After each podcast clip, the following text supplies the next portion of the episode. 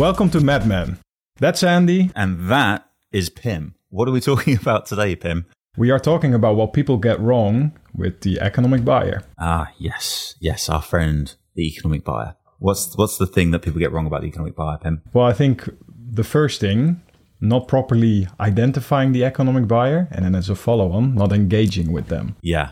Yeah, definitely. I think I think when you have as as we work with our customers, a very sort of you know, a clear criteria of things, traits, mm. responsibilities that economic buyers should have, that you can run a risk of first off overqualifying, particularly if you say things like, you know, an, an, economic buyer has a veto power. They can say no when others say yes and yes when others say no. Well, then all roads would lead to the CEO. Because even yeah. if you've got someone second in command, well, they can still be vetoed by the CEO. So people, you have to apply sort of a level of common sense and sort of you know, um, intuition almost to that definition because otherwise you always end up over qualifying. Yeah, and, and then typically sellers do business if they're doing a good job more than once with the same customer, yes. right? So assuming that the EB is always going to be the same person is yeah. another one that I think is quite very, close very to what common. you were saying there. Yeah, because it can change all the time. So you could do a deal from one month to another month and a number of things can change, right? You could,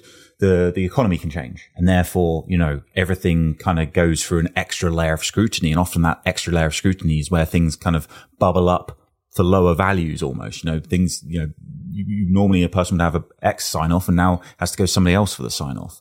Other things that can go on is, you know, your deal size can change. So, yeah. you know, typically, um, deal sizes are going to change, right? It's very unusual that you'd have one deal followed by another. It's either yeah. a land and expand and it's getting bigger, which means, you know, the economic buyer is most definitely, you know, in that case, the common thing that will happen there is the economic yeah. buyer gets more senior because you're asking for more money and probably a bigger investment in a number of other things like resources.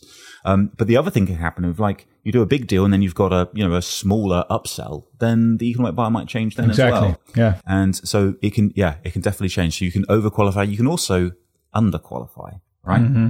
How would you yeah. describe underqualifying?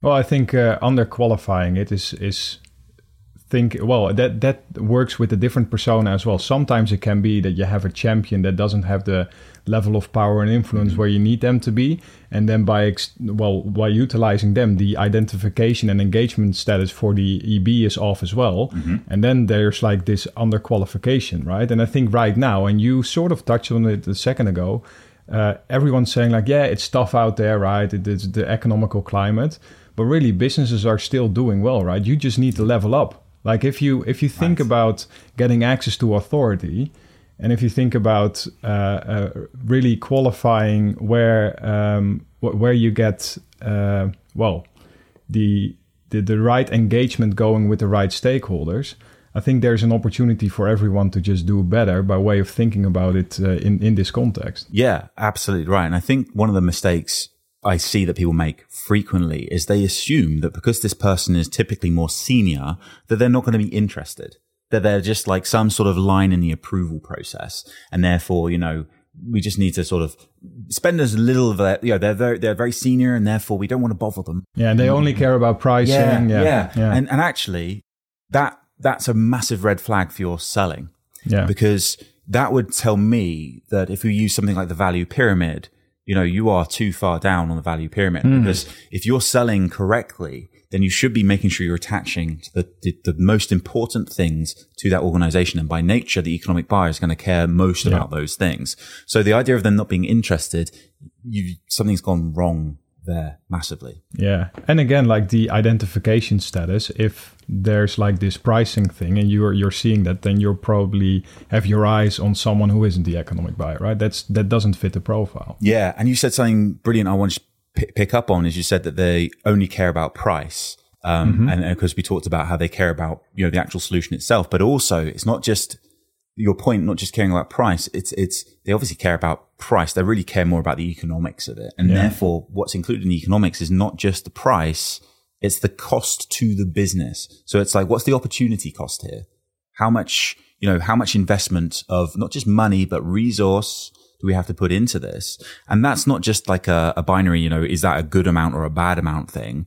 It's actually relative to other projects that they'll be looking at because by nature, we know of an economic buyer. Beneath them, there'll be at any one time multiple champions working on multiple different investments, not just of technology, but of all kinds of different things. Yeah. And that economic buyer will be saying, well, I've only got a finite amount of resources, cash, resources in terms of like consultants, project managers, all that kind of stuff. Mm-hmm. And so that's, that's what they really care about as well. It's like time to value, resource costs, the actual yeah. cost from their budgets as well. So yeah. Yeah. All right. So what we got there? We've got people either overqualify or they underqualify. They don't think it's important enough to engage. They think the, the economic buyer doesn't care or is not interested about their solution. What else? Always the same person. Always the same person. And yeah, uh, yeah. I think maybe the, the the final thing to say is that so, some businesses, a few that I know of, are selling to different lines of business uh, mm-hmm. uh, to their customer, right? So there might be a solution that they have for uh, right. this part of the business here, yeah. and then also something for the entire different side of the yeah. business, and they still think that that you know economic buyer would be one and the same person. So it goes back to the point that we were making earlier on but so you need to to to build your understanding by triangulating, working yeah. with your champion to understand how they buy for that specific thing, right? And so that's yeah. That's like the last thing. Or a lot of I imagine a lot of people listening to this is all, their ears have pricked up at that because it's like the the, the common place that I see that is where an, um, a solution's very strong in a particular sector, yeah, and they're used to selling to a particular economic buyer. You know, it's normally if it's a marketing solution, they're used to selling to the CMO. If it's a security solution, they're used to selling to the CISO, and yeah. all of a sudden your solution, which is a good thing, gets more broad. Yeah. And all of a sudden that marketing solution actually helps with customer service. And all of a sudden the economic yeah. buyer is not just the CMO anymore; it's the chief customer officer, as an example. Yeah, I, th- I, think you see this a lot with things like uh, acquisitions and and like innovations mm. that are a little bit further away from the core portfolio of customers, yeah. right? And I think we see it with some of our customers as well. And so if you if you start to to to zoom out a little bit and adopt this this kind of mindset around personas, especially like EBs, um, there's a lot of value to be unlocked there. So, wow, a lot of things people get wrong about economic buyers, Pim. Cheers, Cheers Andy.